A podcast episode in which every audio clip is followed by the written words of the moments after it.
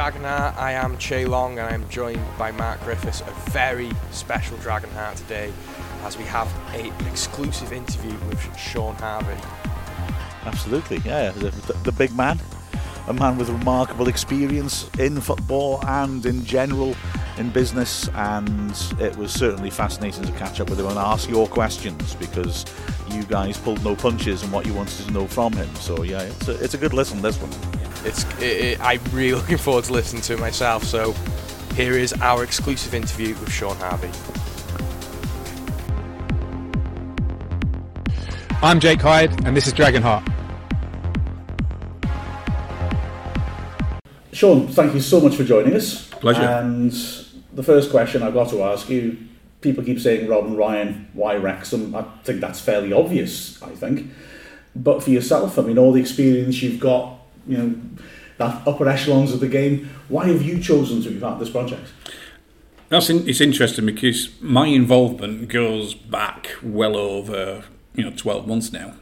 In fact, I got I think I received probably the first call from the New York broker who Rob and Ryan had approached to find them a club. And you know, I knew I'd known Steve Horowitz for many years, primarily through the work I'd done with the EFL. In that all the purchases of clubs that he had from America had to, effectively had to come via you know our offices for for approval.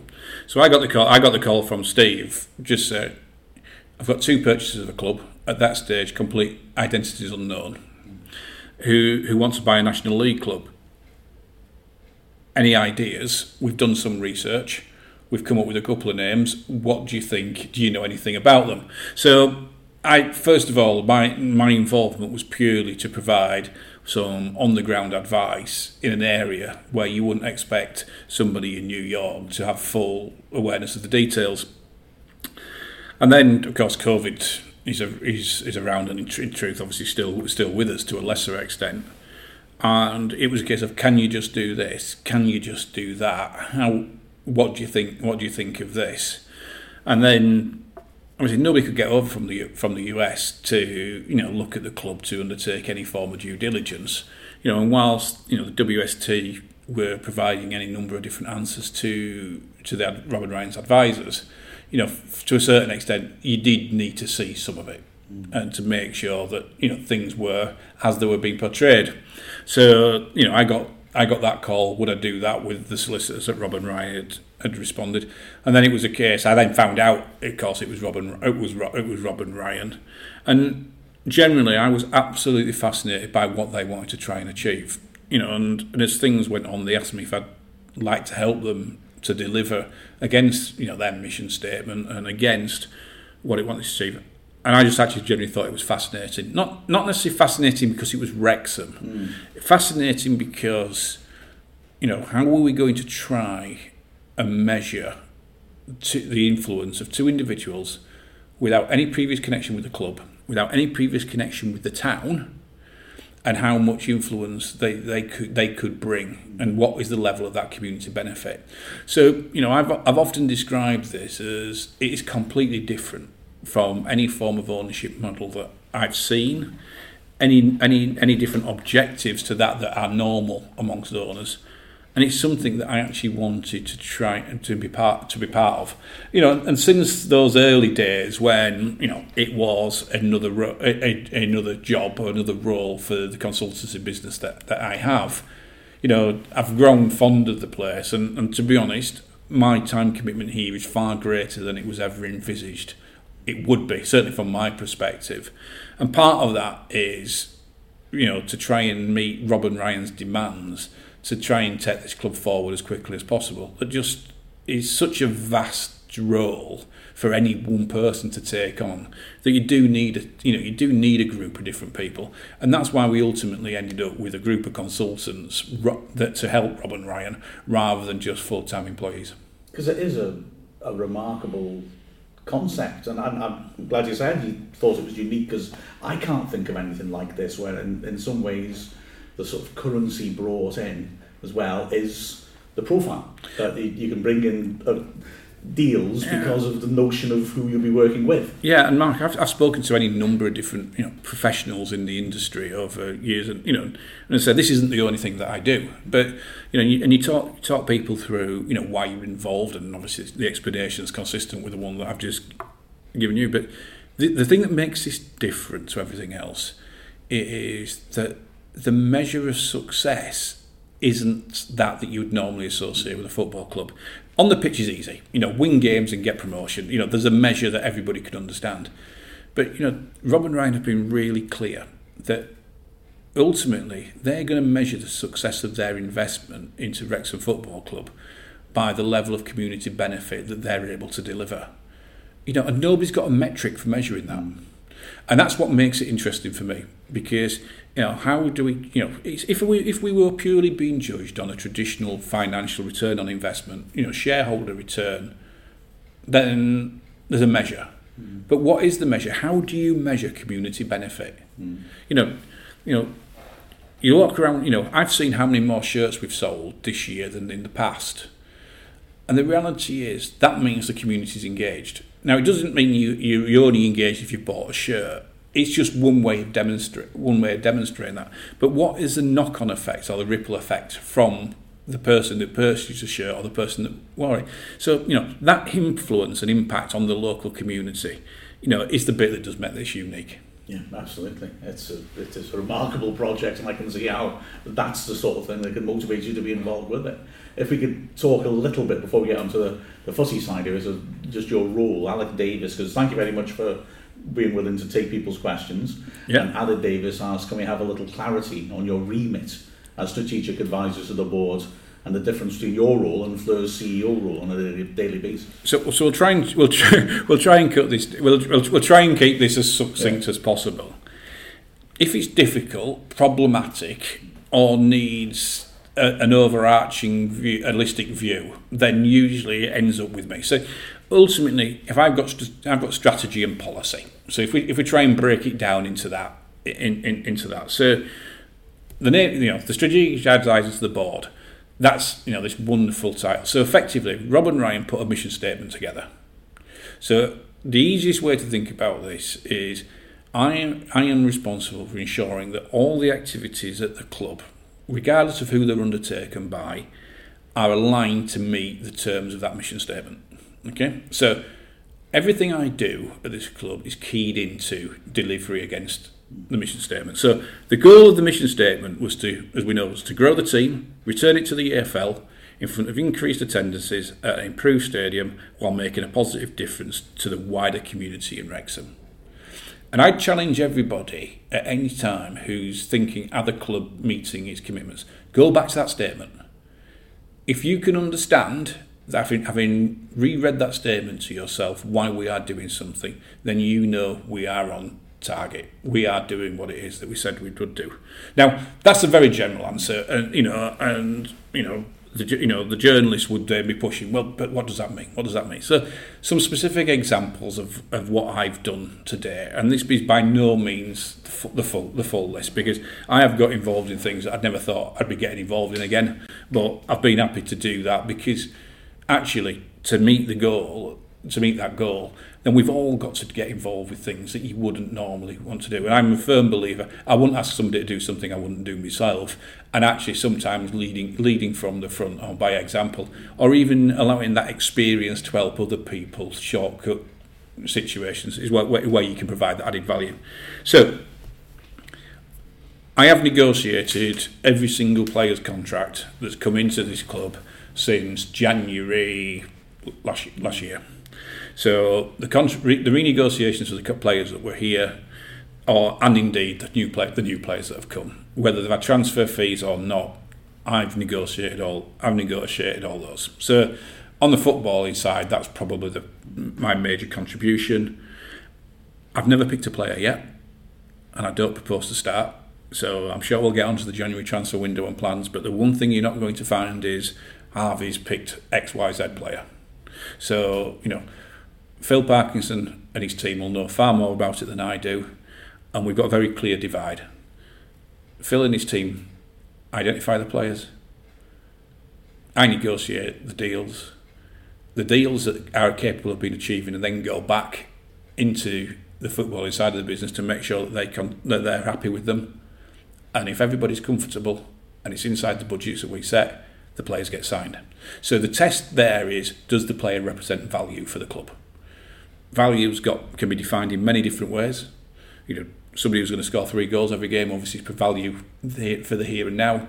But players could have a value by having a resale value in the future, or it could be generally, you know, that it's a horse for a course and a specific need to try and get to try and get us promoted.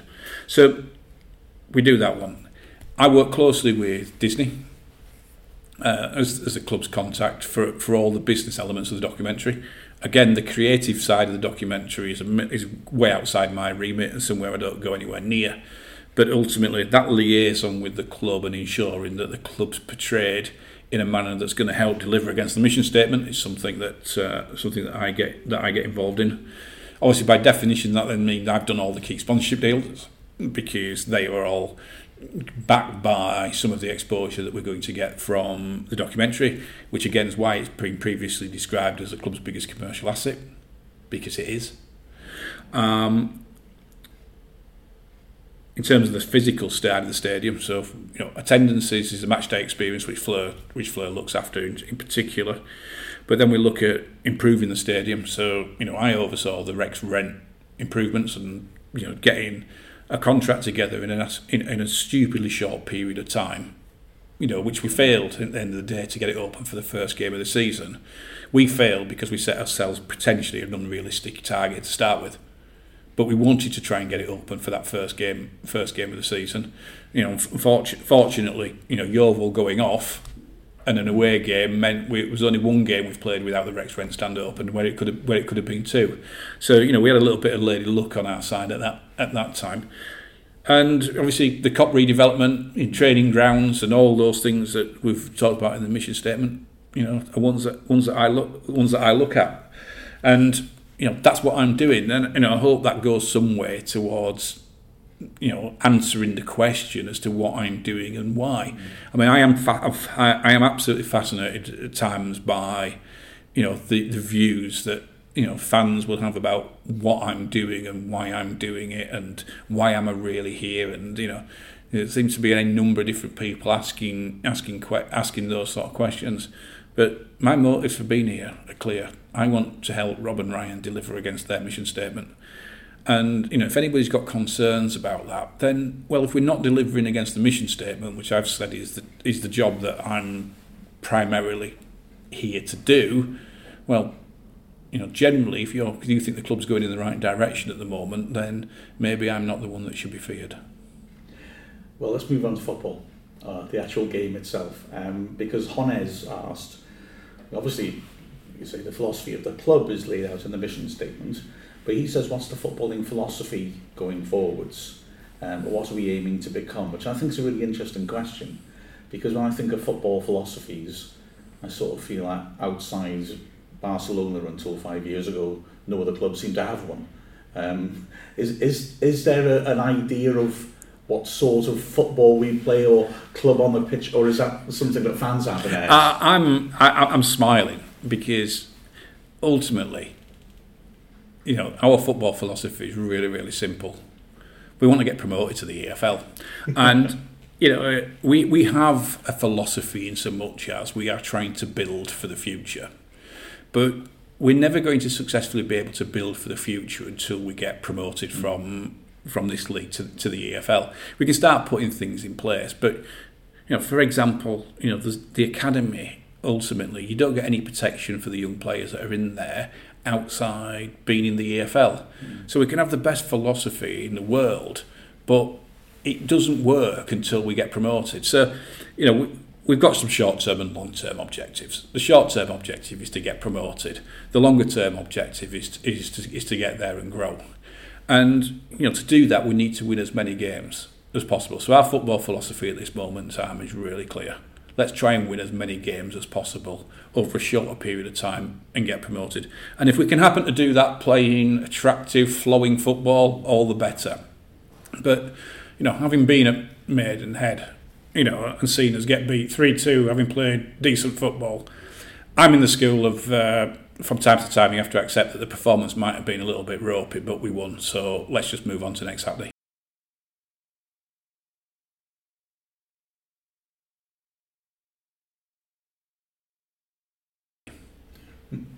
It's, it's been a bit of a fascination with Wrexham fans since we went down to non-league and I find it slightly strange in a way that people seem to become convinced that you have to have non-league players in or you have to have football league players in or you have to have young players when it seems to me a mix is more the logical move. And W Sam was saying what's the reason behind our recruitment of only football league players?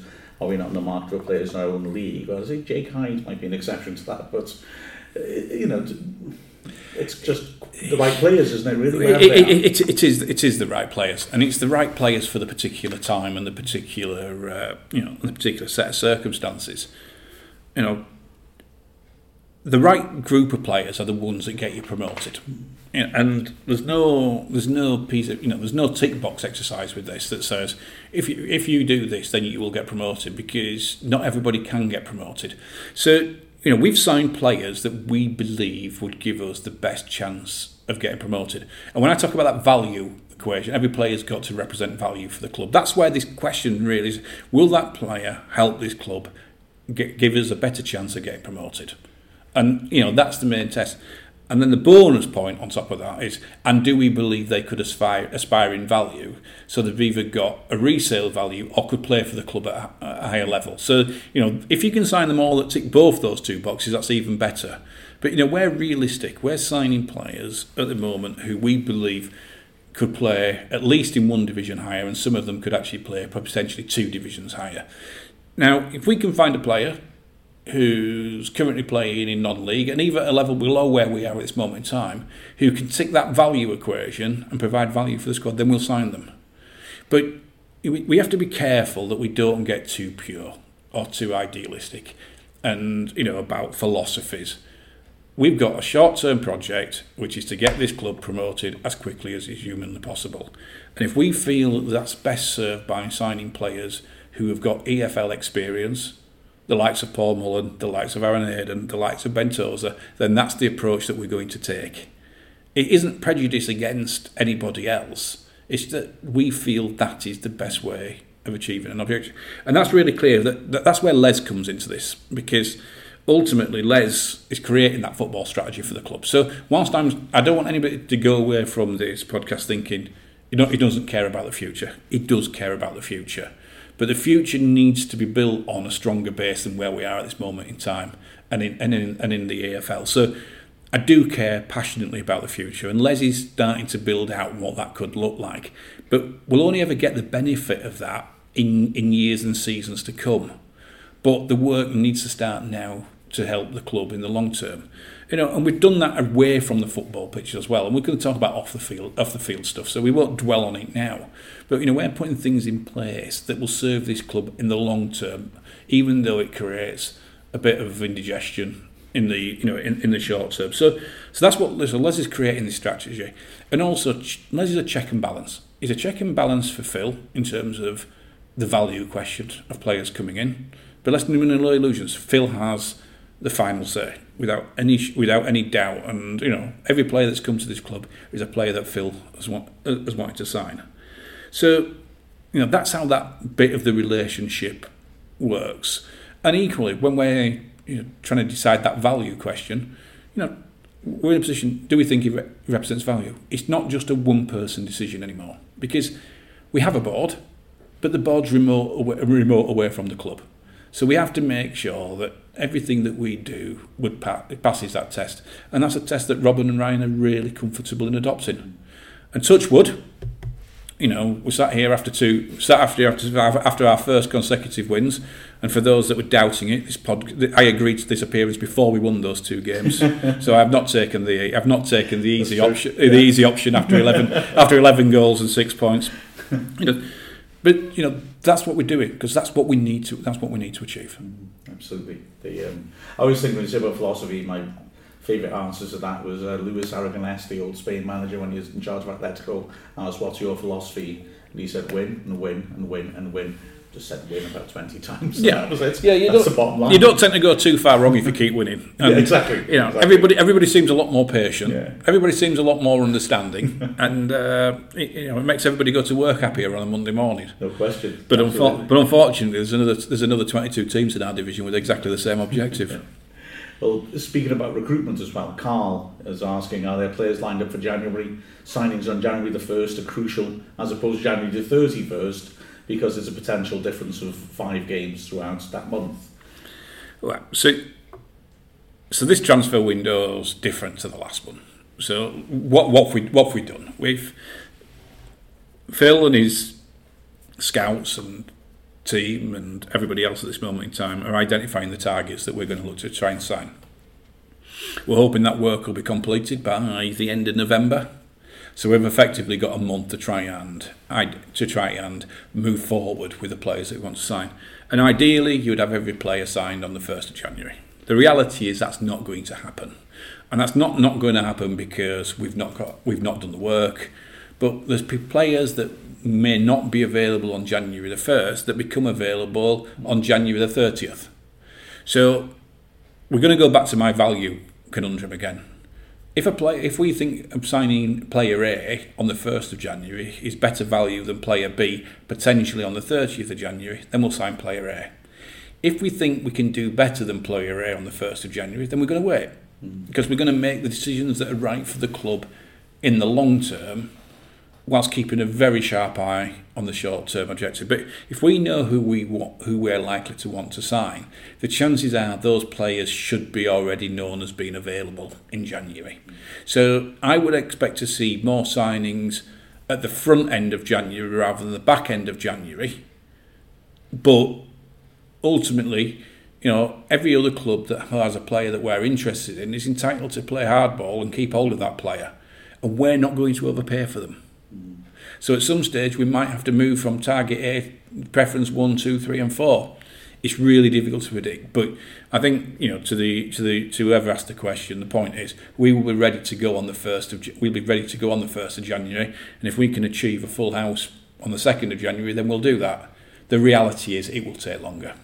I suppose that the farcical situation where we have a window and no one else in our league does um, sort of leads to complicated dynamics in a way with, like you said, that sort of the, the process through January where you've got football league teams who might be fully aware they'll probably end up selling this guy, but they can try and play hardball up to the deadline, and then non-league teams who don't have that deadline and will know that you know, they don't have to play It's- that game if you like. It's, It's, it, I mean, uh, it, it, it's got to be wrong that we that, that, that, that any one club is subject to a different set of rules than the others. I mean, where the integrity of competition argument goes on that particular matter is is, is relatively easy.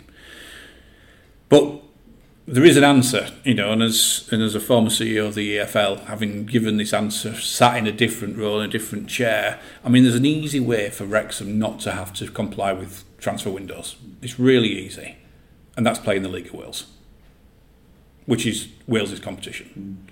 Now, I'm not suggesting for one moment that is what Wrexham should do, but we are a Welsh club playing in an English competition and having to deal with cross-border transfers. Don't, I don't think cross-border transfers were ever meant to deal with transactions between Welsh clubs and English clubs playing in the same competition, but the, but they are. So it is what it is. Is it, is it fair? No. Is it going to change? No. So if it's not going to change, what is the point in concerning themselves too much about it? Now, it is galling when other clubs can bring players in at will.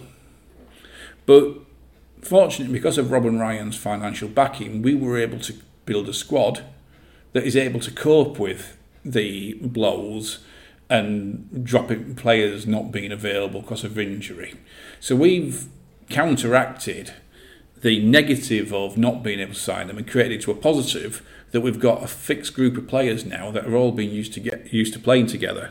And I think what we're beginning to see at the moment is that as other clubs are having to make changes and the depth of their squads are tested, because we've had our squad together for the full period, then hopefully we're going to we're going to see the benefit of it. and and only having January to target players in, well, that's hopefully that same principle will apply. That we're in a position where we can get a squad together, back that squad, and that squad as a collective can try and get to try and get its promotion. So it is wrong. It is annoying that we haven't got that flexibility. But actually, I think if we had that flexibility, we probably wouldn't have built the same size squad as we've got now. Well, we wouldn't have built the same size squad. And that might mean when, for example, Cameron Green comes in for his first games. Well, Cameron Green's been training with the same set of players since since pre-season. You know, then Dan Jarvis has come in in recent games, and, and, and, and the others. Then they're used to what's expected from them. Whereas if you were a player that's just jettisoned in on loan from an EFL club, how do you start that? How do you start that? So, so I think we've got to look at it as a as, as the positives, while you know moaning and groaning about it a little bit. The, the fact is, it isn't going to change, so we're going to get on with it. Just going back as well, while we're on the subject of recruitment, the, the last thing to mention is just going back to last season as well. Um, Paul asking that last season stated the manager would be back to the January transfer window. Lack of signings suggests he wasn't. Why was that? I, I, I, don't. Is it a trick question? And and, and and the reason I say is it a trick question, of course, is the takeover went through on the seventh of February. That's after the transfer window shut.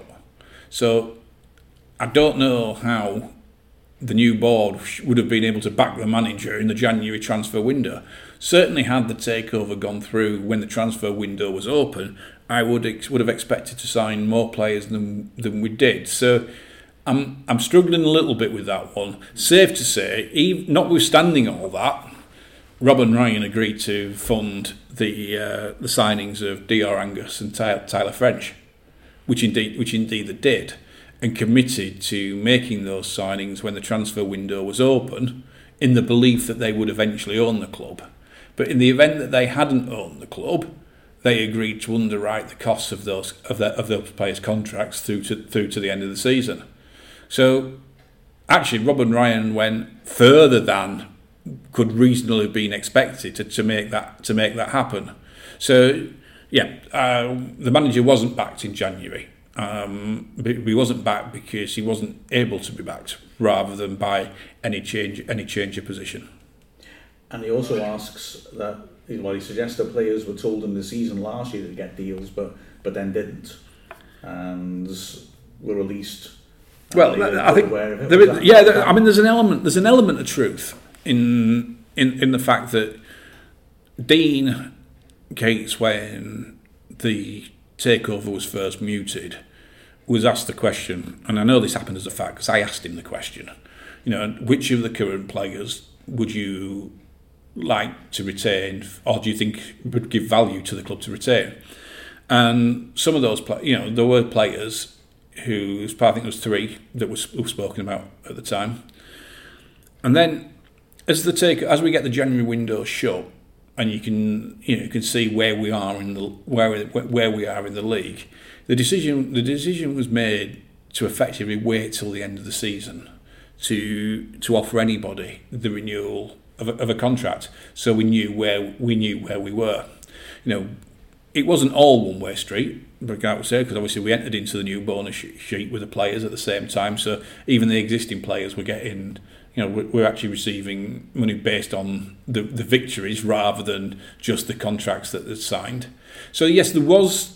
Dean did speak to players about potentially renewing contracts, and the club decided not to go forward with those with those discussions. But you know, there was never a there was never a deal that was agreed with any player that was uh, rescinded or gone back on, and that's just not that's just not true. That's just not true. I mean, you know, when we released the players at the end of the season, you know, each was told whether they were going to be kept or not kept personally. You know, it wasn't there was no announcement on social media. It was it was done it was done in a way to make sure that they knew what the club's position was. They weren't all happy, and didn't all necessarily agree you know, and I had to you know, explain to a few, you know, how the club had made the decision. But of course, Dean had gone at that stage, so it was the club making the decision, and it was part of the transition process from the club under the WST's ownership, which I've got nothing but praise for, to the club with a completely different set of objectives, no longer just looking to survive and protect the club you know, for the community from which it takes its name, but actually to try and make good on the mission statement and get the club promoted. Do you think we ever had a chance last year of getting promoted?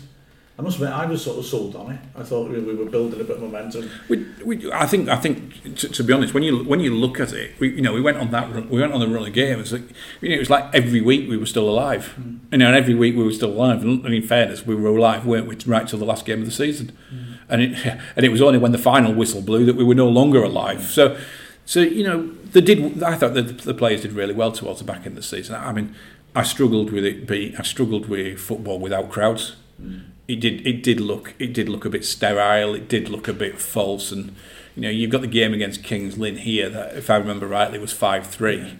That was like the it was like a pre-season friendly with everything riding on it. You know, in terms of the way the way it was the way it was played out. So I think it was always it was always going to be a difficult ask from where from where we were. I think the players gave it the best opportunity, and I actually think that the takeover gave gave Wrexham a boost when other clubs were struggling for with an, for an identity, particularly not when they were playing at their home stadiums without any fans. So I actually think I actually think it gave us a boost at that stage. And did I think we had a chance? I thought we had a chance. We were never going. We were always going to have to do it the hard way. Yeah. But you know there was always that possibility, and we just fell short. Yeah. Well, you say about the sterile environments. Um, fans are in now. Let's talk about the Kop because let's yeah. be honest, that's uh, getting the Kop back is going to be a, a big, big step forwards. Tim Lewis has asked this question. He's put it better than I possibly can. When he says the Kop stand makes his glorious comeback. Yeah, glorious comeback, spot on. Can it be named after a club icon? He asks. Well, I'm too modest to suggest who that should be. Um, but let's just look at the Kop first and the nature of it yeah. and what's been done, and then maybe address those sort of more emotional ideas about it. But wonderful to have it back. Yeah, well, I hope so. Um, you know, there's, there's, there's nothing certain yet. Yeah. But where going back going back to the mission statement, and I, you know, I, I'm going to sound like a broken record, but the the bottom line of it all was that you know a redeveloped and improved stadium must imp- must include going to a four-sided ground with the brought, brought back into use, and you know the improvements have been made to the Rex Rent stand. You know, improvements have been made to Mold Road and and the Wrexham Lager stand. The bottom line, of course, is they are not as significant as the Rex Rent stand. So, yes, we all want to see the Kop back in, in back in use. Um, you know, Rob and Ryan have committed to make a significant financial contribution towards making that happen. You know, it will need an element of public-private funding. Um, there's no, there's nothing wrong with that that approach. It's one that's adopted up and down the, the towns and cities in the UK. And we're just at the start of the process. So we have done some, there's been some additional design work done, you know, feasibility work. But the questionnaire that we've put, the survey that we've put out is is two is probably two or threefold. Um, the first one is about the club owning the freehold, and you know the WST were wanting to make sure that football stayed at, played at the racecourse ground for years to come, and and that's a, that's a principle that Rob and Ryan fully support. Now, we, there's got to be a legal way a legal way of doing that, and that's why the first question was in two parts. Are you happy with the, with the club owning the freehold? And then you happy with the club owning the freehold and giving some legal protections? Because the legal protections actually potentially fetter ability going forward, mm. but the balance of that is it provides the protection. And you know, Rob and Ryan have got absolutely no no concerns with committing Wrexham to to the racecourse ground, as long as the racecourse ground can continue to support our ambitions going forward. Now that's a positive, not a negative, because you know if we get to a position where we are doing so well on the pitch that we need to move, then that's that's for the right reasons rather than you know should we say the the previous examples of you know redevelopment housing and everything else that's gone before it, which is what the WST were absolutely keen to protect against. And I don't see that changing. How that's documented and achieved is probably a little bit more complex, but the principles are Wrexham to play play at the racecourse ground for time going forward. I've got to ask a question. I may be very naive, but my experiences from our two near-death experiences where we were going to get shoved out of here um, was that people seem to feel that no matter what legal protection you might have, there's always some silver tongue character who will be able to find a sort of way around it somehow. Um, would you say it is possible to have cast iron, copper bottom? Yeah, I, think there's ways, there's ways, there's ways of do, there's mm. there's any number of different ways of doing it, and and, and you know this isn't a glass half full and a glass half empty scenario because it's about ninety five percent full or ninety five percent empty, is it? Or five percent full, sorry. You know because anybody can always find an issue with anything if they're going to look if they're going to look hard enough. And actually, if that's your starting point, then actually you should be saying, under no circumstances do you want the club to own the freehold. But that's not progressive in terms of an approach. You know, if you're going to think the worst of everybody at all the times, then you know there's no, no no amount of comfort is ever going to give you comfort unless you actually own it yourself. And what's to say that you know your successors aren't going to change that position. So I think we have to have a we have we have to have an element of realism in in this. You know, agreements only ever last so long. If they don't have an end date, they're actually unenforceable in law in any event. So I'm comfortable that we will find a way forward that would satisfy any reasonably minded individual. Excellent. The um, the other question, one of the other questions on there, of course, is about the nature of the stands, uh, whether to have safe standing, just standing, seating. And I mean, in the past, you've spoken about safe standing as well in your role at the EFL as well. It's seems like a bit of a no-brainer to jump onto the well, technology rather than build it in later. I mean, this is an interesting point because you know we're asking the question because ultimately you would be naive to build or create some accommodation that the majority of fans weren't going to be comfortable to use.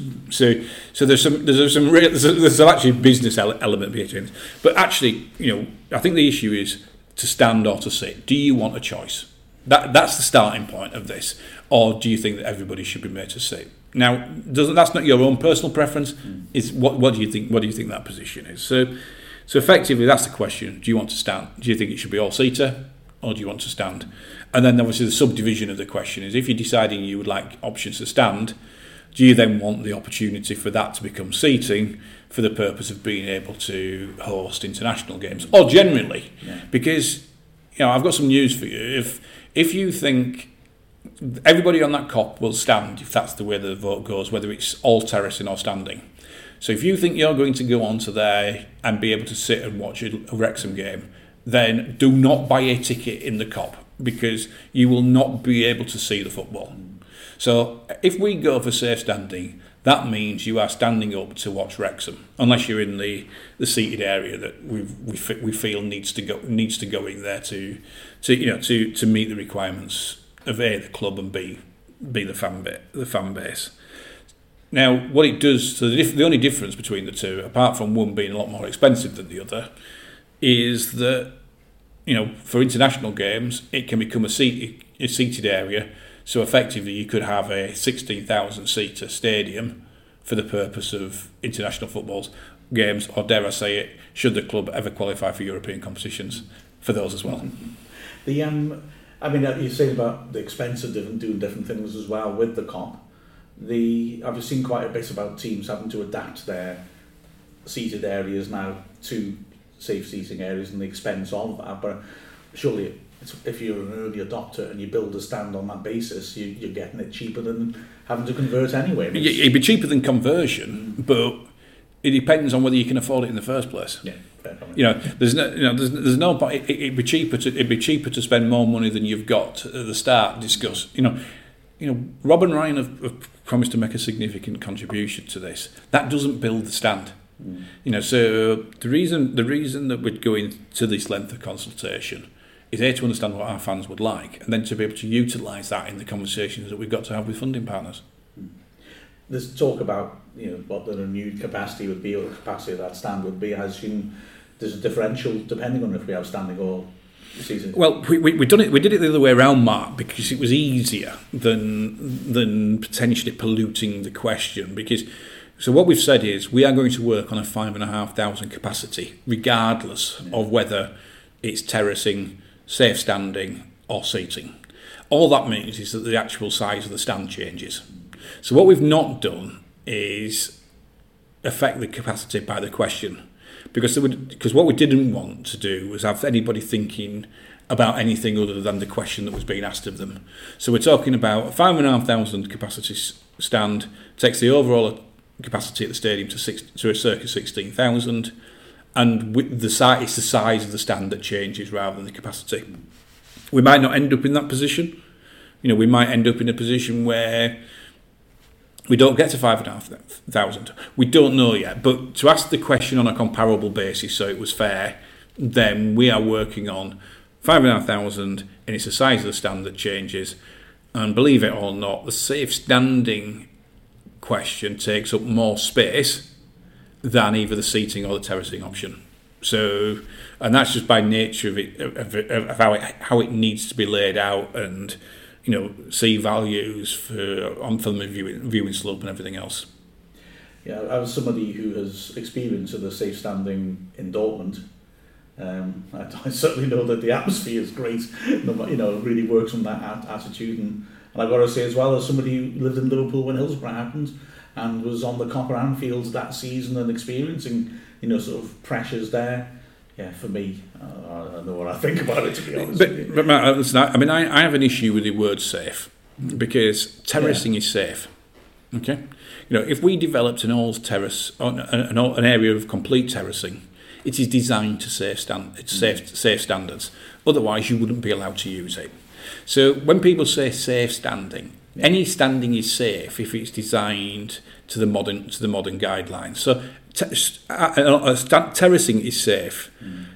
seating is safe, and rail seating, which is which is which has always been classed as safe standing, mm. is also safe. So the different approaches, but nobody needs to be under any illusions. These are all safe solutions. It's just an unfortunate terminology that was picked up by the media right at the outset because it was felt it was an easier segue from terracing to seating to say safe standing. But you know, terracing is used in League One and League Two at this moment in time, and it's safe. So let you know, it's a, it's a misnomer that ultimately one is safer than the other because they are all safe. Fair comment. It's it's how things are used and also how things are organised when they're in there, which makes absolutely issues as, as Hillsborough tragically is a, a clear example of. I've got to go back to Tim's question now, saying about naming the stand after a club icon.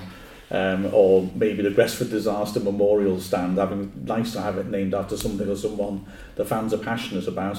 I always, I always um, struggle with this. I really don't know what my opinion is in terms of naming something after something which people are passionate about against the fact that you could have naming rights and bring money in to give people new things to be passionate about.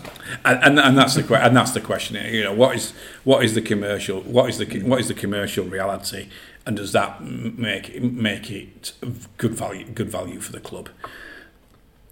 I'm not going to sit here and make a commitment today on what the stand is going to be called or who it's going to be named after or whether it's going to have a commercial sponsor because that's a decision that will need to be taken at the appropriate at the appropriate time. It's fair to not to say and acknowledge that we do understand that there may be a desire for it not to have a commercial partner, and that does have merits. But the question is at what cost and you know that's where these things always come down to. What is the value? So rather than making a clear statement we are going to sell it or we're not going to sell it the answer is the club will make the decision mm. at the appropriate time in full knowledge of all the facts in the best interest of the club. Well moving on from the car but also to potential building project Spurs of 78 asking when can we expect an announcement on a new training ground. Yeah so training grounds we've identified two sites in the in the city so far. This has not fallen down the list of importance, but it has not. It's not had the priority of trying to deal with the Kop, or indeed the Rex Rent stand development. So, the short answer is I I don't know that we're going to be in a position in quarter one of next year. So that's to March to be able to make a full announcement. But I would imagine before the end of this season, we will have a clearer idea that we will be able to share with everybody about what we hope to achieve. I'm confident that there are options that work, and yes, they're all in Wales. None of them are in England, and you know we've we've we've had a look at a couple of sites, two very different two very different sites, and a lot of it's going to come down to not ambition of the club because we're because we're ambition is actually managing that ambition without utilising all your assets and resources in one place. Because you know having the best training ground in the National League isn't something that excites me. Having a training ground that's fit for our use in the EFL, because we're in the EFL, is a lot more interesting, even if the trading ground isn't as good. So again, it's a balance. But you know, to answer the direct question, I I would hope by certainly by the end of this season, we're in a position where we we at least know what it is we are going to do, even if we haven't started doing it at that particular time. Well, when we're finished, I'm going to have to find out if you're looking at the field behind my house. I'm okay with that, but why can it not be? Well, they, they will always be. Uh, we think it's a great idea as long as it's not within a mile of our house. Um, and you know, when we look at the redevelopment of you know of the racecourse ground without without without without being generic rather than specific, you know, there are any number of people who think it's a great idea as long as you don't live on Mold Road. Yeah. and you know, they're absolutely delighted. You know, people are absolutely delighted that the club is getting bigger attendances and on on a match day. Apart from the fact they can't get in and out of their house anymore on a Saturday afternoon. You know, we we are go, we are going through. I think they call it growing pains. Mm. You know, we as a club we're going through growing pains, but equally, I think the community and the immediate community the racecourse ground are also going through those same challenges. And I've got a lot of sympathy with them. I mean, you know, we can run the argument the football ground's been here a lot longer than they've been living here, but you know, you know, things have changed this season. These things have changed significantly. You know, and how we interact with that local community is as important as how we interact with other communities. Mm. And you know, things things take time, yeah. and and you know they are change they are changing gradually, and you know that's where Fleur and Humphrey in particular come, come in because you know, we asked. I only half answered one of your questions earlier, and it wasn't. It wasn't deliberate. But you say, you know, how does my role differ from differ from Fleur's? Well, you know, if I'm looking after the business elements of the club, as you've as you've heard, you know, the coordination of policies and activities that meet meet the you know mission statement. I mean, Fleur has the unenviable task of running the club on a day-to-day basis and dealing with everything that everything that comes comes forward. You know, and you know, there's an emphasis on you know the match day experience because that's where most fans' touch point with the club is, other than you know following you know podcasts, club communication channels, trying to glean you know what what what's what's going on, and obviously that local relationship with the community. You know, so you know that's what you know, that's where Fleur's role is is, diff- is different to mine, and to be honest, I'd rather you know it's an enviable task when you're going through the period of growth that we are you know, and Humphrey's obviously the primary, as you've heard, is the primary contact with Rob and Ryan, and he's always going to be more engaged with that involvement with the community. You know, what we're trying to do, how we're how we're portraying ourselves. You know, and that includes liaisons with you know with the fan groups. You know, who've all got interest in the club. So we've all got different. You know, you've had the four descriptions of what the four of us are actually doing now.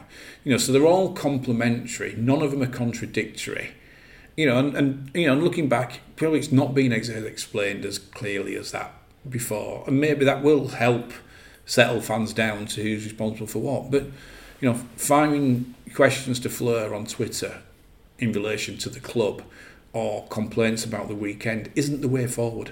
You know, the club has some, you know, there's formal, you know, there's email addresses, there's ways to communicate with the club.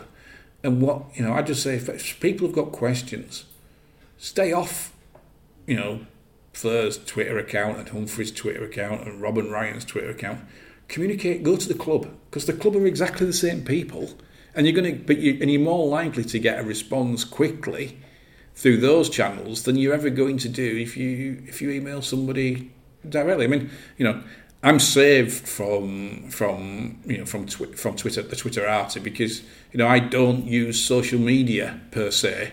I've got a very small Instagram account which is friends, friends and friends and immediate family only.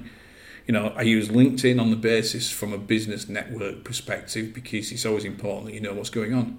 But that's that's my that's my involvement, and part of it is because it allows me to concentrate on the areas of businesses that I'm helping and running, without getting drawn into some of the minutiae that's massively important to people. So I'll never take it. I'll never take that bit away from them, but has a negative impact on on your ability to deal with the issues that are important and those that you and those that you can control. So, you know, I, I get it. I get I get it all. We've gone off at a slight we've gone off at a slight tangent, but I think it is really really important when you look at the growth that this club's going through. I call them growing pains earlier. I mean, we have got growing pains here. There is absolutely no doubt. And I'm not going to sit here and say we have got everything right because we haven't by any stretch of the imagination. I'd like to argue we've got a lot more right than we've got wrong. But if you're one of the ones that's affected by something that's not perfect yet, then I understand why you'd feel aggrieved or the club's not looking after your interests. But we're trying to go forward in a strategic way, in a balanced way, and that means from time to time we have to deal with things together rather rather than individually. So, you know, from my perspective, on behalf of everybody at the club, you know, if you feel we've we've let you down anyway, we've not responded to a specific request, that we've not prioritised an area that's massively important to you, then I get that bit and I apologise. I'd ask you to consider that the club's going through a period of exponential growth, probably a bigger growth than any other club in the world at this moment in time.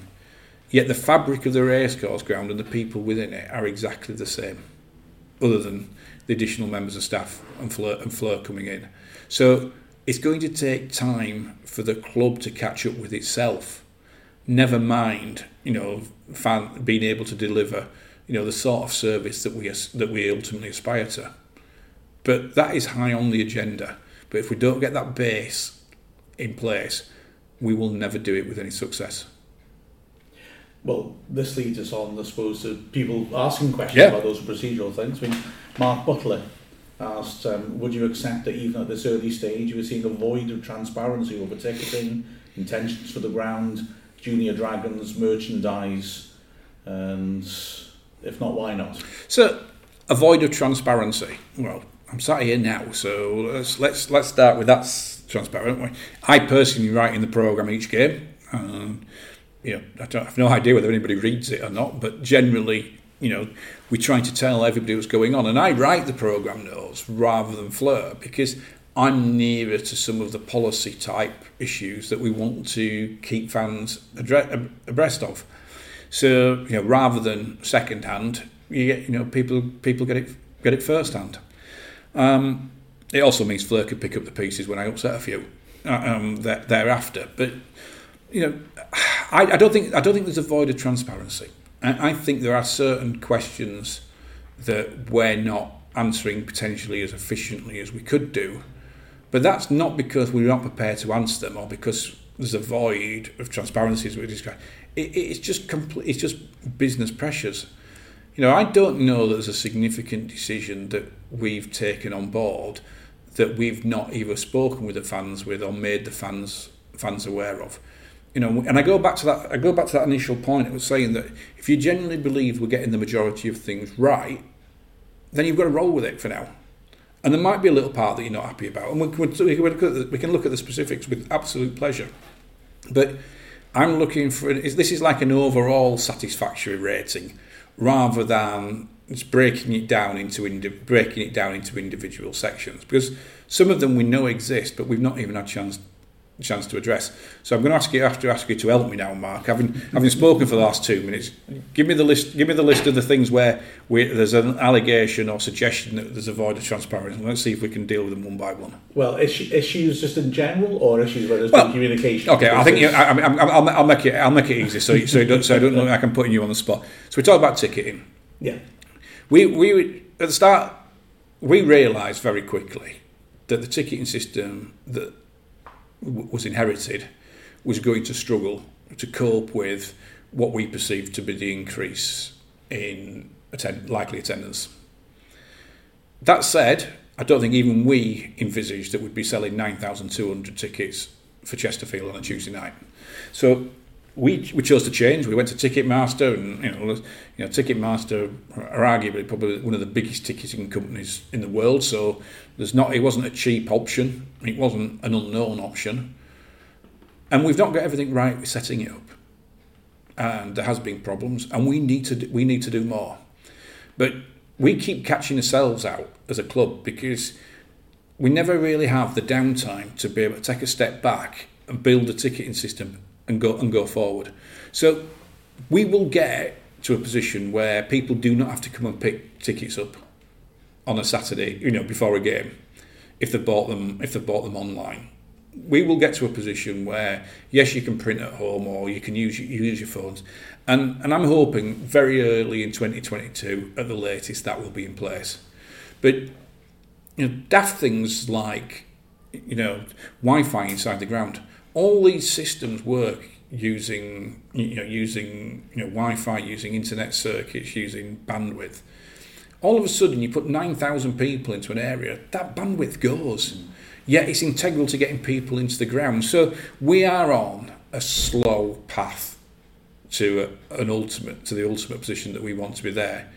And you know, and I've, and I've made the appeal. You know, we just hope people will be patient with us and allow us to get to that to that position because we're not. We know we're not there yet, and we want to make a change. I mean, we've put games on. We've put two games at the same time on sale today, which is actually not in keeping with the ticketing policy we put out at the start of the season. And the part of the reason for that is if people are going to come to both games, they can buy two at the same time and pick them both up together. Yeah. You know, so we are trying to make it easier, and it's not it's not gone as, as well as we would have hoped, but we will catch up, we will get there, and eventually, you know, if we're successful on the pitch and things go well, everybody will, everybody will look at it as a teething problem. If we're not successful on the pitch, we don't get it right. It was a case. It was never. It's never. It was never going to be right in the first place. Now we've got to get to that position, and ultimately, that only works if we get it right at some stage. So, I'm. I'm definitely. I'm definitely hopeful that by January 2022 the need to pick tickets up if you bought on a match by match basis from the ticket office will have gone. We've got questions about um, club shop as well. Casual Culture says, why is the selection of products available on a club shop still limited? Uh, Mark Parry, why is the online club shop poor for stock, often sold out in some sizes? Because you buggers keep buying it all is, is, is, is the answer. I, I, mean, I'd be slightly worried if we were sat on lots and lots of stock, but you know, we go ba- we go back we go back to that we go back to that growth element again, and you know, as soon as we got we, we get the new shirts in, they're sold. You know, it takes six months to come from China because that's where that's where they're manufactured. You know, and we've got Brexit, and we've got COVID, and we've got every, and we've got everything else as well. So, in terms of match kit, it's uh, it's frustrating for all of us. You know, there will be new, there will be replacement home and away kits in for the uh, before Christmas. It might be tight before Christmas because if you remember, they went on sale in June or July. We knew it'd sold out with a six month delivery time. Then we're actually breaking records to get them here for then. And, you know, as an exclusive, we can do an exclusive. I am reliably informed by somebody who should know that the, the new batch of away shirts are being flown from China this weekend. So that potentially means that they will be here and on sale within the next couple of weeks. The home shirts are slightly behind that because they were actually done in a, made in a different factory in China, and one's got them done quicker than the others. So we are at the hands of just getting to know the type of volumes we're going to be selling. And when you look at the number, you know, we've sold over 7,000 shirts. We're a National League club. You know, clubs in the EFL don't sell that many. And the first order for this year's for this season's shirts was actually made whilst the WST was still in ownership of the club. That's how long this takes. And then there was a top-up order made once the takeover went through. So they're the two that have been and gone. And then the top and then the top up of the top up order was made, and that's what we're waiting on now. Now, going forward, for the for the season for the kit for 22-23, they have already been selected. They have already been designed. The orders are being made this month, and they should be, they should given a fair wind and unless you know unless we have another tanker blocking the Suez Canal or any of any variation of a theme thereon, then we, they should be here for May and June. But that's the amount of planning that we're having to put in place now, and the reality. Now that's just a match strip. So trading kit, yeah. So we keep we have brought new lines in. They've all just been sold out. So we are getting to grips with what is now the potential of Wrexham Football Club going forward. And just remember, if we get it wrong, we either lose sales, which isn't good, or we're sat on stock that we've got to sell, which isn't good. So actually trying to find that balance is is difficult. And there's not always a lot of slack and there's not always a lot of give because it's not only a case of how many shirts you order, it's how many you order in what size. So, you know, the, the, these are all difficult questions. There is more stock coming in uh, of an increased range for, before Christmas. And you know, I suspect until we have until the club, the new club, and its fan base have cohabited together for a period of time, there will be challenges in making sure that the ordering levels are right. And you know, I don't apologise for saying we will be cautious because what I don't want to be doing is sat on a load of stock that we can't we can't sell because we are a business. We do need to make money, but we don't need to make money to line the owners' pockets. We need to make money to be able to run the club to take it forward. From the heart of your community, this is Calon FM. Mark Butler also was mentioned about the Junior Dragons and the fact that that seems dormant at the moment. Yes, and you know I've seen some of the complaints, and I've also heard any number of different reasons for that.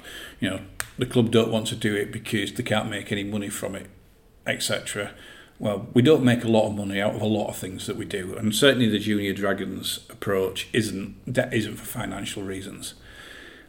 We set the new membership scheme up, which obviously has got seventeen thousand eight hundred members, and you know originally when when we first took over, I think the plan was well, the plan definitely was to merge the junior dragons into the junior members. Now we didn't call junior members junior dragons at the time because we didn't want to compare the two directly.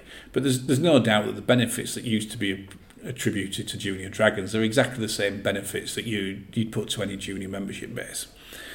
And we've not taken it forward as yet.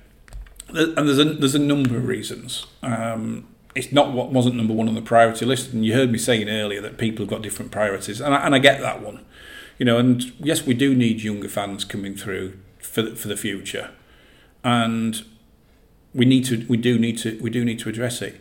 But I think you have to reiterate we are still in COVID times, and this is the real crux of the current position you know, we've got a Racecourse Community Foundation that is still working at probably 20% of its potential. And that's because they cannot go out into the community to deliver the type of programs that we have done on a, on a, regu- on a regular basis. So we, we can't get big groups of kids together to meet with players. You know, I see the players, and the players are great with it, with this. You know, they come across the car park. You know, they have a you know, selfie and sign pictures. And I wince. I don't wince because I'm the Grinch or anything of that nature. I wince because we do all we can to protect them during the week to ensure that they stay free of, of COVID. And then, of course, the mix with everybody coming in, which is fine. But what is the effect of them getting COVID? Well, if it happens to be the wrong player who's in a car with four others, then we could end up losing four players for two weeks. Now, we called off the trip, the pre season tour to Philadelphia on the basis that the risk was too great of, you know, to the start of the season and, and, and COVID. I can't see any circumstances in which we're going to put a group of players together with a group of children at this moment in time and increase that risk because it's disproportionate to what it is that we're trying to achieve. Now, we need to do better. We need to find other ways of engaging. But it's not as simple as just lifting junior dragons into the new junior into the membership base and actually and actually you know restarting it up again. Because when we start it, we want to start it against a strategy, a schedule, and it's not going to grow organically. It needs to grow strategically. But as I say, the lack of interaction that we're, able to afford at this moment in time would probably be counterproductive to the, the little bit of disappointment that's been shed. So, so to it, Junior Dragons will be reappearing. Junior Dragons will be reappearing bigger and stronger than it's ever been before. But unfortunately, Junior Dragons aren't exempt from the COVID pandemic, and we're not. It's a risk one too far. Now, when players go away from here and you know socialise every so often, they're usually in environments that you know every even the majority of people got COVID tested. We know that you know kids at school haven't been vac- vaccinated it, it's a matter. It's a matter of. It's a matter of fact. My children, fortunately, are old enough that they have been. They have been vaccinated, but many, many haven't. So we do have to be careful. And I know people might be listening, saying, "Cop out." Well, it's not a cop out when we can't. When it can potentially put the one thing at risk that we're trying to protect, and that's having the players available every weekend. I know it, it might be unpalatable and it might not be nice, but it's it's the reality of the situation. And I generally, you know, for a whole raft of reasons, I wish COVID didn't exist. And you know, a lot of people have suffered a lot more than I ever had with it, and people have lost ones that they love. So, you know, Junior Dragons is massively important. It will be important, and it will come back bigger and better. But it can't come back just yet in that format until we know that having having the interaction between players and the younger fans isn't going to put games and players at risk of not being able to play.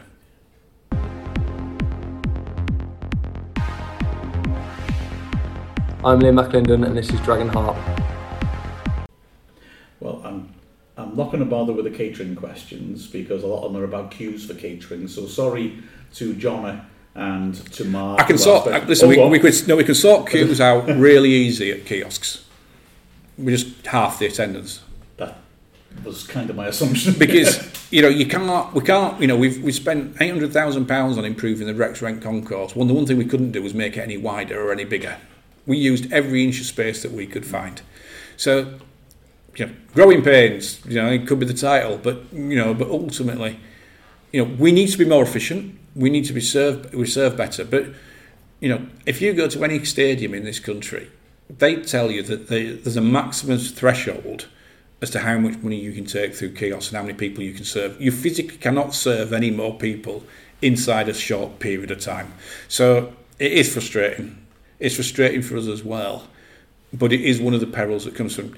But you know, our takings at the kiosks have, have gone up, which suggests we're serving more people. Mm.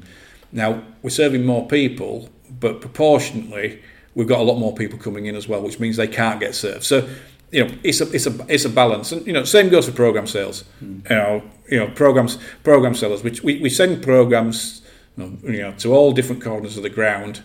Some sell out before others. Some say you can't get them, and of course, you can't go from the Macron stand to the Wrexham Lager stand if you're a supporter. You're in that stand. Mm. So, you know, there might be t- programs available in one stand at 10 to 3, but not in the other you know, and we haven't found a way of magic him from one side to the other yet.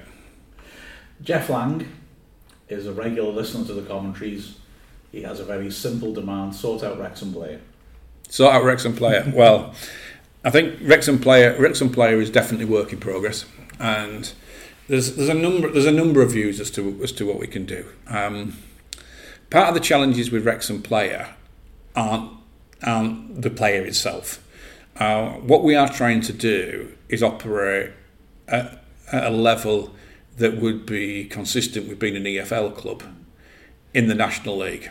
So, for example, and we're not going to talk about Kings Lynn specifically, but you know, we go to Barnet and there's no ISDN lines for us to be able to use, which means commentary quality is not as great.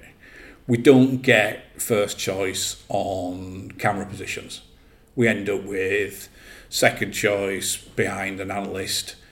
And, you know, clubs generally look after themselves first. I get that bit, but there's no requirement then for that to be extended to the visiting club unless you've got it. So, unsurprisingly, when we go to places like Grimsby and Notts County and Stockport, who have got bigger facilities from their days in the EFL, these problems aren't, aren't as great.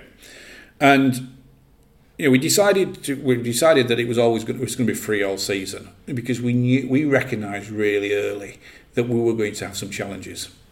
Now it's bad enough having challenges and having to apologise for them. It's a lot harder to have challenges, apologise for them, and actually charge people for it as well. You know, so we are in this position where it will get a lot better. You know, our demands on other clubs now are getting bigger and bigger and bigger because it's not just the footage for Wrexham player, it's the documentary that's being filmed. So we are we are not always the most welcome visitor to a to a, to a visiting club stadium. That said, it does need to improve. It does need to, it does need to be better, and it will be. But it gets into that same that same category of there will always be issues but if we get better week on week, then generally we'll be fine. And I can also add, from my perspective of being at the end of the commentary line, that um, the issues we've had with Wrexham player bedding in haven't been within the club as such. And we did test a lot of stuff out on Saturday, and those issues were totally resolved. So I'm genuinely confident that going forwards, we've got contingency plans for things that do go wrong um, and we were sort of, you know, we were dealing with issues that, that hadn't been generated here anyway. So Listen, it's really easy to point to one thing that's not right or, or wrong. I mean, the one thing I, I did, we did take on board as soon as we came into the club was, you've got to change the website. It's rubbish. The retail shop doesn't work. It's rubbish. And you know the system that we were using for broadcasting games works sometimes. But remember that last this time last year, of course, there was no fans inside grounds. So, you know, the club had done a deal with a company called iPlayer, which worked really, really well. But that was because there was a commercial value by making the games available because you could do that. There's no commercial there's no commercial venture now because there's no subscription there's no subscription revenue. So it's a completely different it's a completely different way around and you know visiting clubs do not make it easy sometimes. oh, believe me, I've seen that firsthand plenty of opportune times. But but, but that that ultimately is for us to get over. Yeah. And and actually, you know, one of the challenges to the one of the challenges to the National League is to recognise that clubs in the National League now are wanting to take themselves forward, and that's not just Wrexham. I mean, you know, Notts County. I mean, I mentioned it in my programme notes for for Saturday. I, you know, I think you know, Notts County getting twelve thousand plus fans, I think is brilliant. Yeah.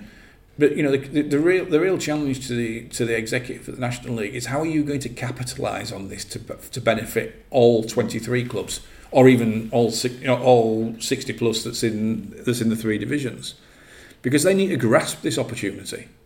Because if they don't grasp this opportunity, the league itself will never grow. Mm. There'll always be clubs in the league that's bigger than the others, and that's what. And if so, if they don't improve the facilities that are at grounds for clubs to be able to use, then they're never going to get the full benefit. They're never going to get the full benefit, and they're actually going to restrict clubs' growth, and that can't be what they're about.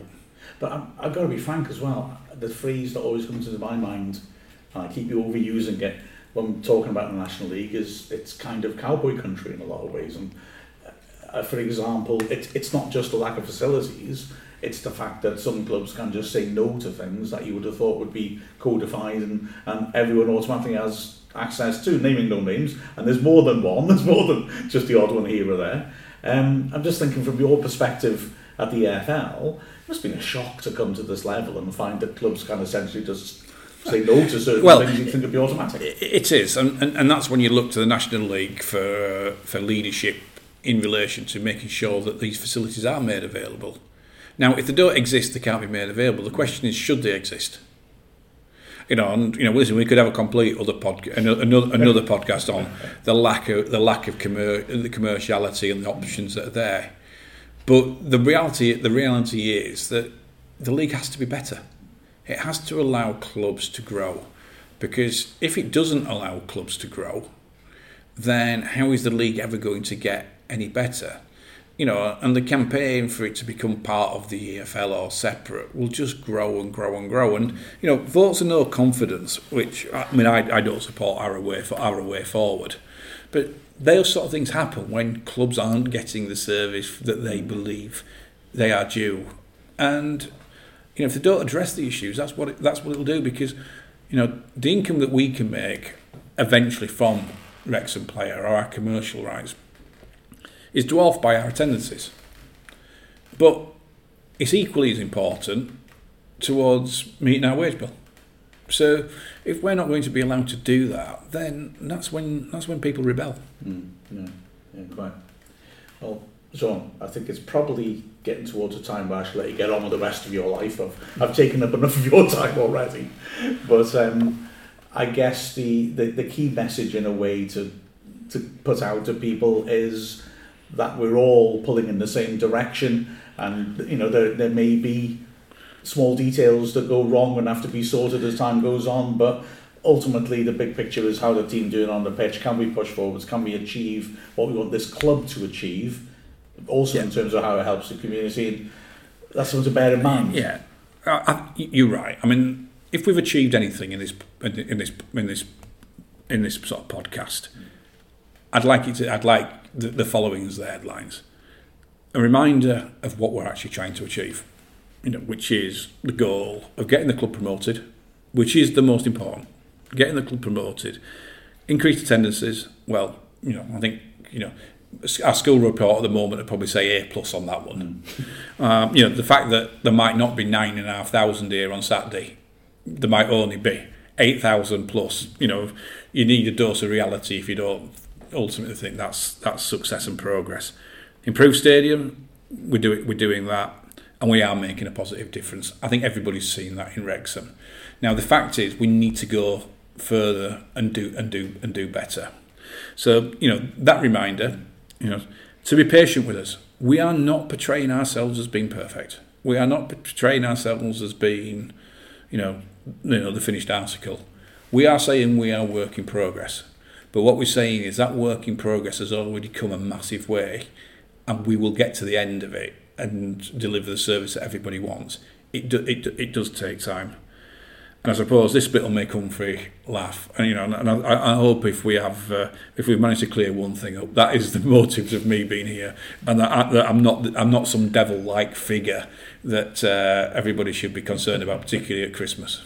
Well, of all times of the year, quite right, absolutely. Absolutely. Brilliant. Well, that, Shaun, thank you so much for joining us and massively appreciate it. Thank you. Absolute pleasure. Thank you. I'm Aaron Hayden, and this is Dragon Hearts. Well, the Kop consultation was released the other day. Um, very, very important survey, really, wasn't it, Mark? Oh, massive to the future of the club. We need the Kop redeveloped, obviously. We've had it free sided ground for far too long, and yeah, it'll just be wonderful to get that fourth side going. And of course, we have decisions to make on exactly what form that stand will take and that will have repercussions on whether this becomes an international stadium again for competitive games.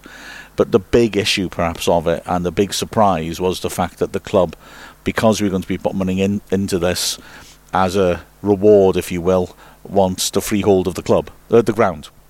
Yeah, which is big, isn't it? Really. Mm, absolutely. Yeah. Um, also said quite a few different things on the survey itself. It, it asks how you get to the ground, how do you spend time in facilities in and around town before the game?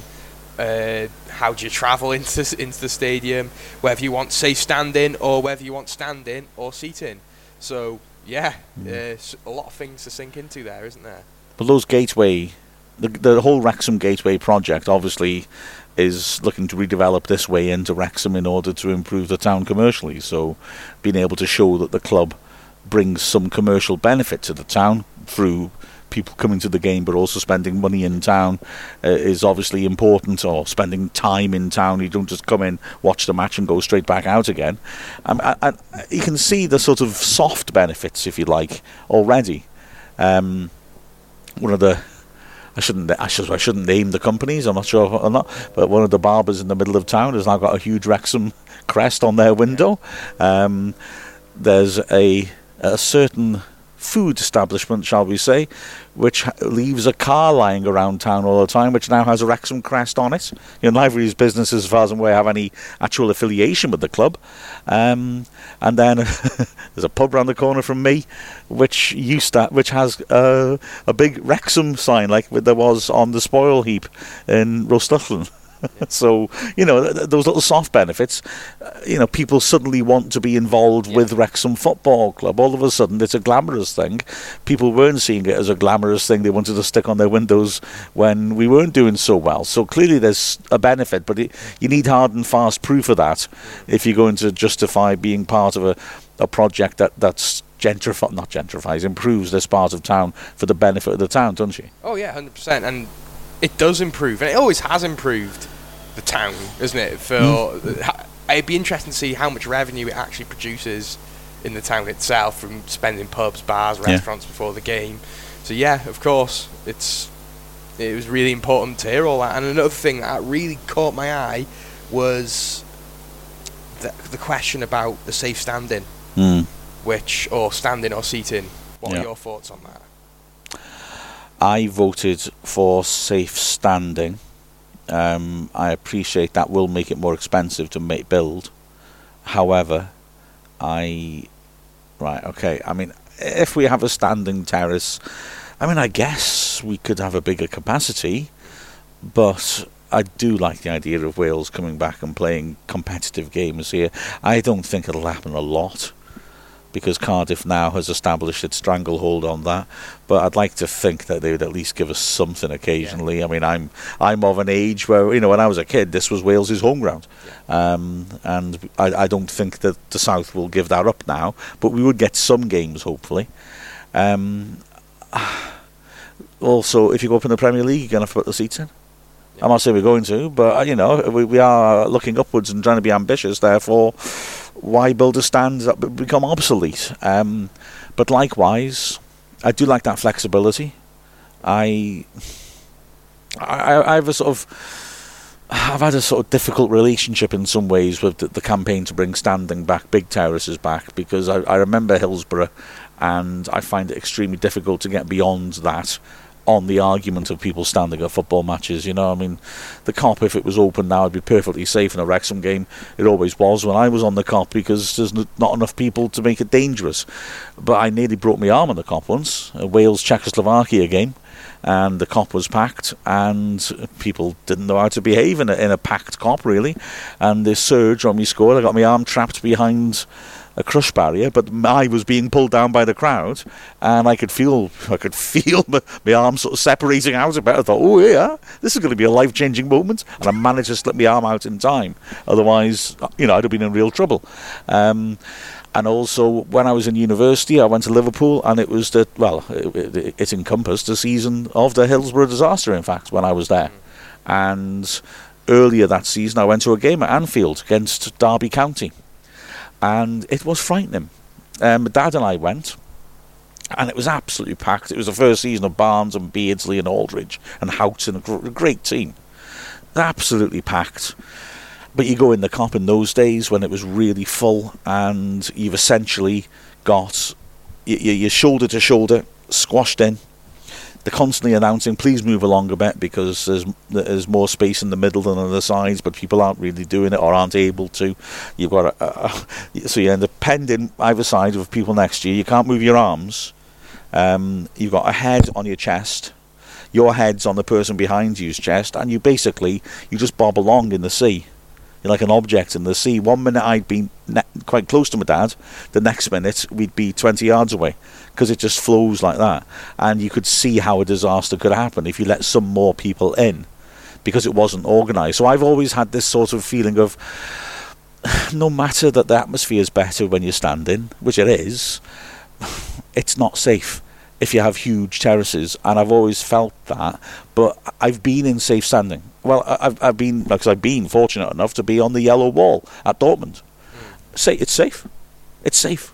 I mean, you've barely got any room, you know, uh, which is good, a good thing. Not not in the way of being crushed, obviously, but you, you've essentially got two small steps and then a barrier in the front of you and a barrier behind you. There's nothing can push you forwards. There's nothing that can push you backwards. You are you're all right. Still has seats as well, don't we? And yes, that, I, I went on it when it was standing. Yeah. Um, but you have seats. I mean, I've got to be honest and say, was it strictly monitored? I would say no. There were probably more people in our little bit than there should have been. Having said that, was it dangerous? No. No. Because there was no scope for a mass of people to push forwards. Because, uh, like I say, it's just like basically crush barriers going the whole length of the block and then another one a yard or two behind. There's no scope for a crush. There's a little bit of a squeeze because I think people were they have painted on them at Dortmund little lines to show where you should be and two little painted footprints to sort of say right you, that's your little bit there. Well, nobody's paying any attention to that, just- and nobody will. and safety laws, Yeah, but then at the moment people aren't paying attention to the seats. Yeah. You know, I've been I've been to cup finals at Wembley where the aisles are full of people standing there. Where you, obviously we know, you know, people stand on big uh, stands like the Kop anyway in the Stretford end, and sometimes you'll get people squeezing it, you know, treating it like a terrace between the seats, Yeah, yeah. and that's more dangerous than than well, it's dangerous. I'm not going to say it's more dangerous than a terrace. So I, I, I, I have had, I've gone on a bit of a journey with the whole safe standing thing, but I think it is safe standing, and, and so therefore I'd like that here. It'd be great to be pioneers, wouldn't it? Really? Well, yeah, and like the corner of the Rex Rent stand, the bottom Hmm. corner where the rowdy fans go, they're standing up anyway, aren't they? Yeah, so yeah, you, yeah. you may as well make it safer, safe standing. Yeah. I, I, I maybe it's the rom- the romantic sort of feeling with me when I was a kid. It was always standing, and I think Mm. a lot of people would like it to remain a standing stand. Yeah, okay? yeah. But maybe we need to think: is seating better? Is it more ec- economical? It's it's a it's a really interesting one. But I do see. I would love to see us be a pioneer with safe standing. I think the thing is, once you pay for the safe standing, you've paid for it, Yeah. and we have owners who are willing to pay for it. Yeah. So we, you know, don't look a gift horse in the mouth. I think is the, the obvious thing to say. Uh, I, I think that also that's the new modern coming technology. Yeah. Get in on it early then. Yeah, and as well, it, it's what I really like about the, the Kop, the ball of the Kop rolling now. It's Mm. the fact that these owners are willing to put their money where their mouth is, aren't they? And they've Yeah. shown that with who they spent on the pitch, and now the Kop. Mm. There's now talks of what's happening with the Kop, and that's brilliant. And I think, you know, you got to remember that there is kids who have watched Wrexham all their lives, but never seen the Kop in Mm. Yeah, use. yeah, absolutely true. Um, And it's it would just be excellent to, to have families go back and relive the old days back in the Kop. Because that's where I started going. And I, yeah, yeah, I, I, I, I feel once they closed it, which was for, for obvious reasons, it was unsafe, but it, it was never the same mm, going to watch football yeah, in any of the stands, and it hasn't been since. So it would be yeah. ace to maybe renew my season ticket at the bottom right hand corner where I used to stand when I was a kid. Yeah. Oh, our spot was top left corner of the Kop. But not not not all you know, the singing and the tough lads in the middle. Because this I'm talking about, you know, when I'm sort of 15, 16, and when, when me and my mates started going up there, and it showed how poor our crowds were. That we would meet our regular routine was we'd meet, sit on the sta the the Crispin Lane stand at the junction with Mold Road at five to three, because that was plenty of time to meet up and walk in. Hmm. There was never going to be a queue. There was never going to be a scrap for your spot. And we just stand by there, and uh, yeah, great memories brought back from from the thought of that. I tell you what. Uh, you had to walk 30 yards to look at someone's program, you know. Very different from, like I said, from that experiences of had at Anfield. Um, and I was saying about being pinned in. Of course, you know the, the classic situation. If on like a big terrace, old-fashioned terrace like that, if you wanted, how should we put this delicately? If your bladder was full, Hot pocketing, wasn't it called? um, well, um, uh, Yeah. I, I was uh, the classic thing. I'm not sure if it's the same thing as that. Um, was um, I'm sure it's a tasty breakfast snack. um, was to roll up your program and use it as a funnel. And uh, yeah, you, uh, you'd often get the sort of sudden warm feeling in the back of your legs, and it's like, oh, but there was nothing you could do about it. I'm oh, afraid. Well, it- so It's better that footballers evolved from then, isn't it? Really. I think, yeah, probably, probably. the but let, let's hope we can get the Kop going because it was it's a spe- it was a special stand. It was the Yeah. the iconic stand, at the race course, wasn't it? Really. Absolutely, and you know, you know, if it's safe standing, it'll still be a good capacity. Yeah. I, I don't think it makes much difference to that. And just having it standing does at least mean that in league games would be all right. But you know, there's no point I don't think in not doing that and then having to cough up um, and replace an obsolete new stand. Uh, I, I I can't help looking across the road and seeing that Glyndŵr are knocking down some of the accommodation buildings they put up very recently. Yeah. I don't want us to be waiting all this time for a new Kop and then thinking, nah, but we have to fix it now. So sort of five years later, ten years later, let's let's try and future-proof it as much as we can. You know. T- take your time. There's no no Yeah. rush, is there? Exactly. The, the the big thing for me though is the freehold. I, I'm- I hmm. mean, the Kop's a massive deal, Yeah. obviously, but that freehold issue is the one that has all the way along led to issues for the club. Now, I'm my my, my personal take on it at the moment is good, great. Um, let the owners have have that, you know, uh, because I trust these owners. I don't have an issue or a fear that they're going to be doing anything that we wouldn't be happy with. However, we have to, even though they have said it for the long run, and I don't doubt them for a second, we still have to understand that, you know, there will be a future after them, no matter when it is. Let's hope a very, very, very long time away. Um, and, you know, we, we do have to look at that. Now, there were promises and uh, sort of securities put in saying that it would be 100 years where this was it till 21 21 that the co- the ground would remain owned by the club that we would not be allowed to play anywhere else um, unless unless there were extreme circumstances which, which could easily happen which justify moving like this ground becomes massively obsolete it's got to be said in terms of inter- infrastructure, this club, this ground is showing its age massively, and the the work the owners has done have done since they bought it, refurbishing its sections, is superb. Uh, but it can't be more than cosmetic. There's there, there are deeper issues at the Kop, um, at the at the club. Sorry, um, in terms of infrastructure, there's not enough room under the stands to do things that also generate revenue. There's not dedicated areas for broadcast. Um, the, the, a lot of the old wiring and stuff is, is not great. Uh, There's not much parking. There's a lot of issues wrong about the racecourse, but it's home and we love it, so we want to stay here. But there could be a point in 60 years where everyone's on magical floating stand stadiums, and we just have to have one of those as well. But they're sort of saying as far as possible, foreseeable, they're not going to move anywhere. Great. Uh, but and, and I also trust them when they say about you know they, they wouldn't sell us on except to the right people. I accept that as well. But 100 years is a long time, and I, I, I don't like the yeah I, I, no I'll I don't like it. My one query would be our, ch- our grandchildren. You know, Yeah, yeah. Wonderful if we can secure it for us. And realistically, that's all we can do really. Mm. And I have total trust in their their intentions and their plan.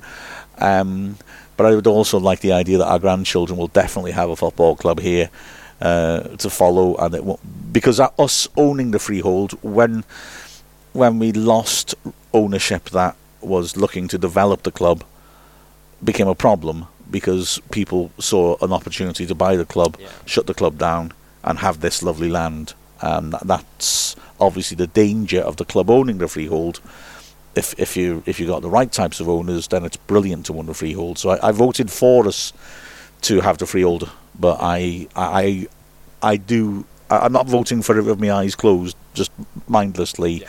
I can see there could be an issue, and we just have to trust the owners to be able to make things absolutely copper plated, so there can't be an issue. Yeah, we've, we've trusted them with the club anyway. So yeah, I agree. I agree. Yeah, with everything you said absolutely.